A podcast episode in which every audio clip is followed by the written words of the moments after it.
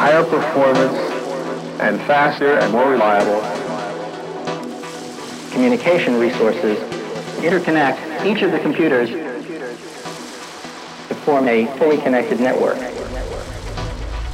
With the wideband circuits, final destination, break it down into thousand bit packets, and then a message would go back, such as this,